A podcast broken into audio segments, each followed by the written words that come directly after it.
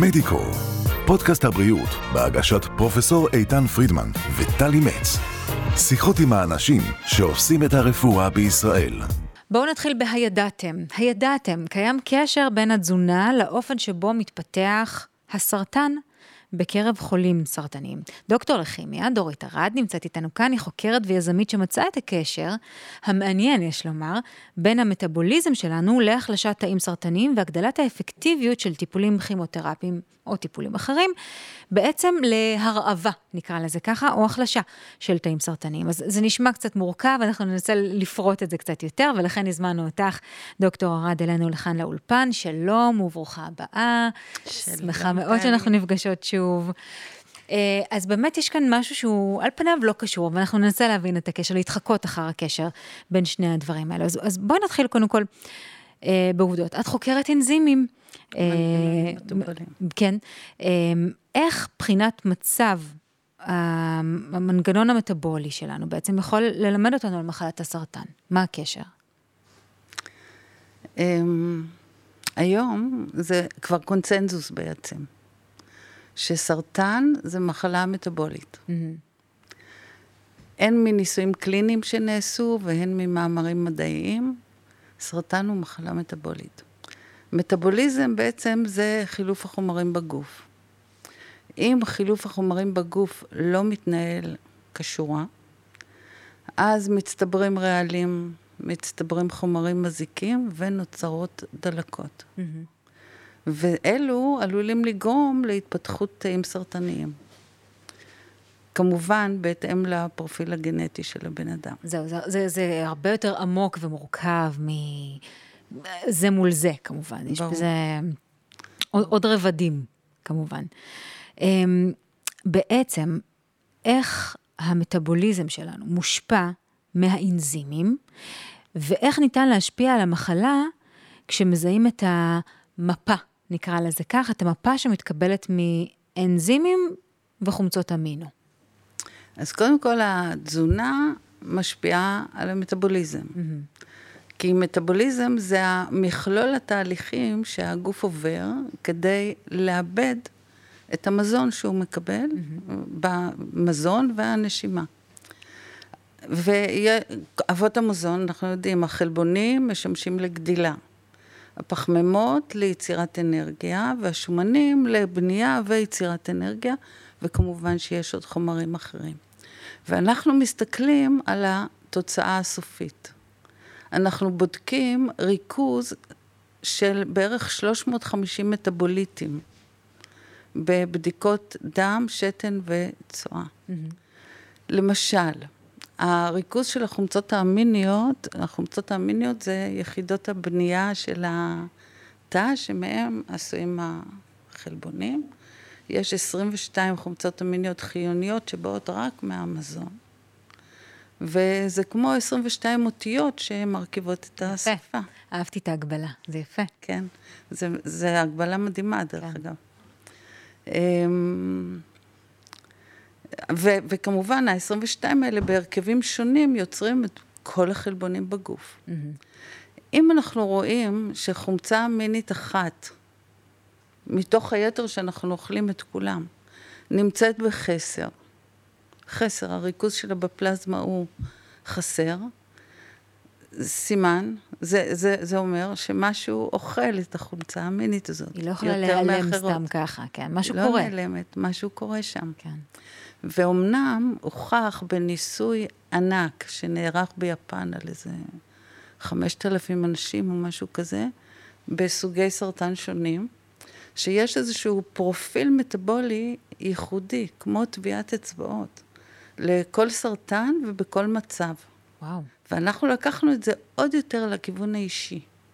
זאת אומרת, כל בן אדם, הסרטן שלו בנוי מאיזשהו פרופיל מטאבולי אישי, ויש איזושהי חומצת המינית, חומצה המינית אחת או שתיים, שהגידול הסרטני צורך יותר מאחרות. Mm, וואו. זה, זה... זה... על פניו זה נשמע כאילו כמו שני דברים מאוד מאוד לא קשורים זה לזה, אבל לא רק שזה קשור, זה גם קשור בצורה, בצורה הכי אישית, הכי פרסונלית שאפשר לקחת כן. את זה.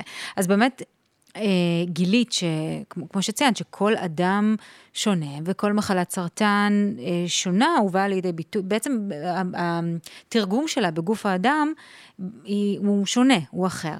אז איך רואים את השוני ואיך את מזהה בעצם את התבנית הסרטנית אצל אותו אדם? אז כמו שאמרתי, אנחנו בודקים 350 פרמטרים בבדיקת דם, שתן וצואה שאנחנו mm-hmm. עושים.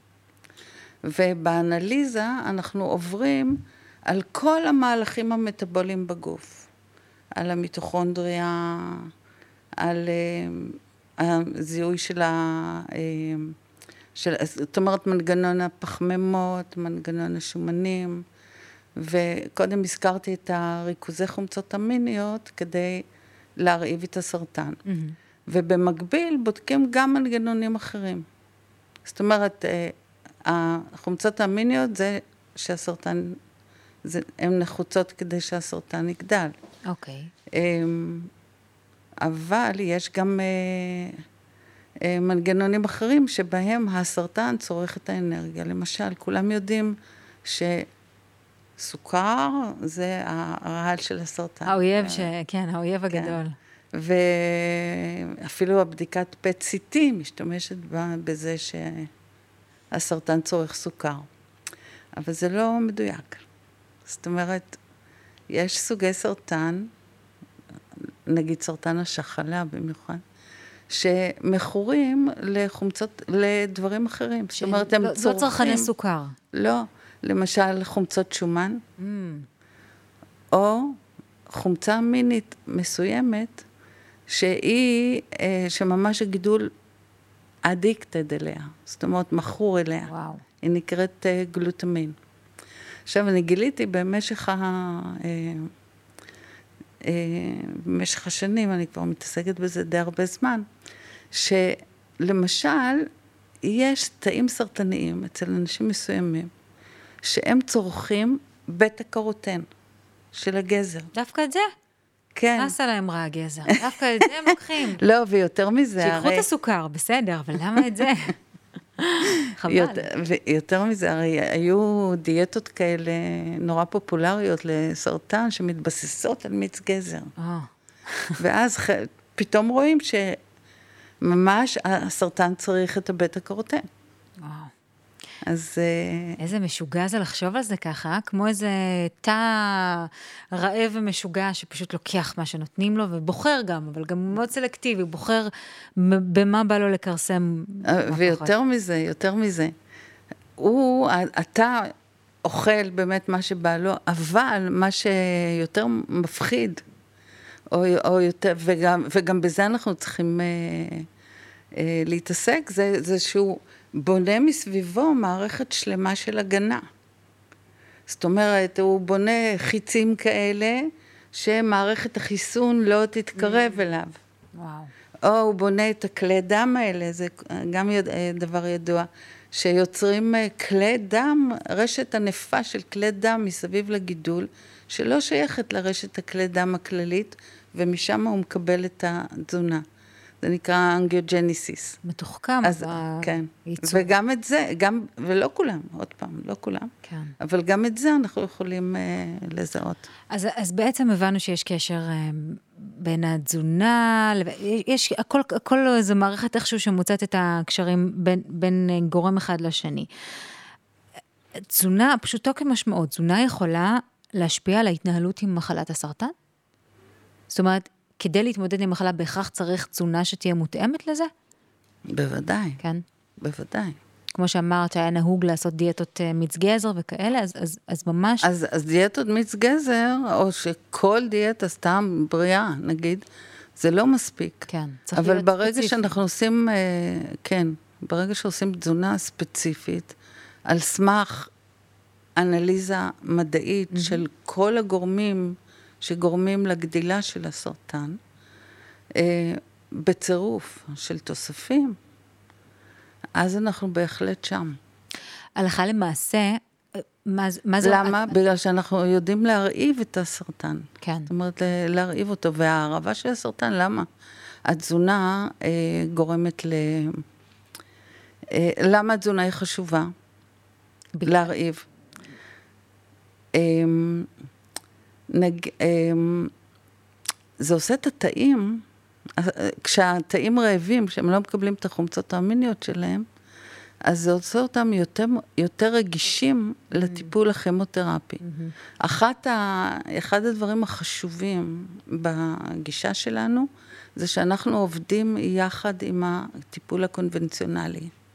זאת אומרת, אנחנו מתאימים את התזונה לטיפול כן. שהרופא נותן. אבל אה, נגיד, היה איזשהו מחקר שהצום, הרבה מחקרים היו, שהצום גורם לרגישות של הטיפול, רגישות של הגידול של... לטיפול. אה, של הגידול לטיפול, אוקיי. כן, של הגידול לטיפול. אמ, אבל צום גם נורא מחליש את הבן אדם. בדיוק. Tricky. ומה שאנחנו רוצים לעשות זה להחליש רק את הגורמים שהגידול צריך, כאילו לא לתת לו את ה... ולחזק את הגוף. אני רוצה ש... שזמננו קצר ואנחנו יכולות לדבר על זה עוד שעות, אבל אני רוצה שנדבר דווקא על איזשהו אה, אה, נושא שהוא כאילו לא קשור, אבל הוא כן קשור, הקשר בין אנזימים לקורונה. איך זה קשור בכלל? מה, איפה העולמות האלו נפגשים? אנזימים וקורונה. אמ, אנזימים וקורונה. אז uh, האנזים שעבדתי עליו המון זמן, איזה 25 שנה, זה אנזים שנקרא 3C, mm-hmm. שהוא בא מ, um, מווירוס הנוזלת, לא מווירוס הקורונה. התפקיד שלו שם, אנזימים וקורונה, התפקיד בווירוס הוא, יש, הווירוס הוא נראה כמו כדורגל כזה. כן. עם הרבה חלבונים שיוצרים את הכדורגל, ובפנים נמצא החומר הגנטי. אוקיי. Okay. עכשיו, החומר הגנטי נכנס לתוך התא, והולך לריבוזום, עד היונת. כן. הקשר. ומתרגם, והחומר הגנטי מתרגם לחלבון שהוא פוליפרוטאין, הוא מכיל את כל האינפורמציה שהווירוס צריך. אוקיי. Okay. בפנים הוא מכיל אנזים קטן, שנקרא 3C, mm. והאנזים הזה הוא חותך את הפוליפרוטאין במקומות מסוימים. ברגע שהוא חותך את הפוליפרוטאין, זה האנזים. כן, זה בדיוק זה. זאת אומרת, בלי האנזים הזה, הווירוס לא יכול להתרבות. Okay. אוקיי. יש עוד אנזימים אחרים, בגלל שהווירוס הוא יצור. אז יש אנזים שהולך ועושה את הפולימרז, עושה RNA חדש.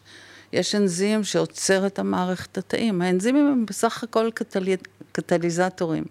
ובווירוסים יש את הקטליזטורים האלה. את אנחנו הק... עובדים על ה-3CL. את הקשר הזה ש, שאותו, ש, שאותו את מתארת בעצם, אפשר לראות גם בחיסוני הקורונה או בתרופות נגד הקורונה?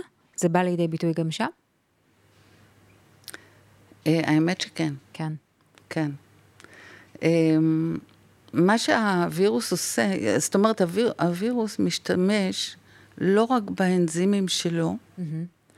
אלא גם באנזימים של הגוף. שלמעשה הגוף, למשל יש אנזים אמ, שנקרא קטפסין B. אה, הקטפסין B הוא אמ, אנזים שנועד להגן על הגוף מפני פולשים. אבל הווירוס של הקורונה וגם וירוס של השפעת, וירוסים אחרים, מה שהם עשו, הם יצרו את האנזים הזה בתור אה, אינב, אה, עזרה לאינבייז'ן. Mm-hmm. זאת אומרת, אה, הוא, הוא פותח את הפתח למעשה שדרכו נכנס ה-RNA לתוך התא. אוקיי. Okay. זאת אומרת, אם נגיד יש חיסון, עדיין הרספטור מתלב... מת... מתרכב עם הספייק הזה, כן? אבל אז בא הקטפסין B ופותח אותו. אנחנו, כן, אנחנו מספחים פה את המאזינים okay. אוקיי. שלנו במונחים, אבל את יודעת מה, בגלל ש... אבל זה הקשר. אז יש קשר, ואת רואה אותו. אנחנו, אמ, ככה ממש ברגעים האחרונים של השיחה שלנו, אה, מי היה מאמין, אבל אני רוצה לשאול אותך ככה שאלה, אה, דוקטור ארד, לסיכום העניין. ננסה לענות עליה ככה מאוד מאוד מדויק. איך מבחינתך, או לדעתך, ייראה העתיד בריפוי סרטן, בהתבסס על שנות הניסיון הרבות שלך וה, והמחקרים שביצעת? לאן זה הולך? קודם כל, אני חושבת שהתזונה כן. האישית והמטאבוליזם יהיה חלק בלתי נפרד מהטיפול בסרטן, mm-hmm. ביחד עם הרפואה האישית. אוקיי. זאת אומרת, היום, נגיד, החולה בא לרופא ושואל אותו, וכולם יודעים, החולים חסרי אונים, הם, והם צריכים לשלוט במחלה. נכון. אמ, אז הם באים, מבקשים לדעת מידע, מה לעשות, איך, איזה תוספים לקחת, כולם יודעים שצריכים תוספים ותזונה, אבל הרופא לא יכול לספק להם את המידע הזה. המקסימום שהוא יכול להגיד, שהוא אומר להם זה, תאכלו תזונה בריאה, mm-hmm.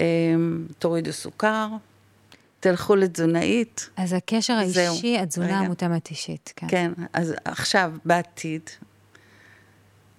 ישאלו אותו, דוקטור, מה לאכול, איזה תוספים לקחת, ואז תהיה לו את התוכנה שלנו mm-hmm. עם האנליזה mm-hmm. על השולחן. הוא יכניס את התוצאות, את ה-350 פרמטרים האלה, ויקבל אאוטפוט של תזונה מדויקת, עשויה על ידי תזונאית, אה, מה לאכול כדי להרעיב את הסרטן, ואיזה פורמולות לקחת כדי לחזק את כל המנגנונים בגוף. אז לשם, ו... שם, אלו, אלו פני הדברים, אנחנו הולכים לרפואה ממש טיילר uh, מייד, מה שנקרא. מותאמת אישית לכל אדם ובהתאם לצרכיו המאוד מאוד ספציפיים. זאת אומרת, זה ממש משתלב עם כן. הרפואה המותאמת אישית. מדהים. דוקטור דורית ארד, יכולנו עוד אה, להמשיך אה, לדון שנים לדעתי, אבל אה, כן, את יודעת, זמננו קצר ומוגבל. אני רוצה מאוד להודות לך שבאת אלינו, מאוד להודות לך על שנות הניסיון והחקר הרבות שלך. שמביאות תוצאות בפועל, שמשדרגות את חיי המטופל פלאים. תודה רבה שבאת אלינו. תודה. תודה רבה. מדיקו, פודקאסט הבריאות של ישראל. בהגשת פרופסור איתן פרידמן וטלי מצ. עקבו אחרינו בספוטיפיי, אפל פודקאסט, גוגל ויוטיוב.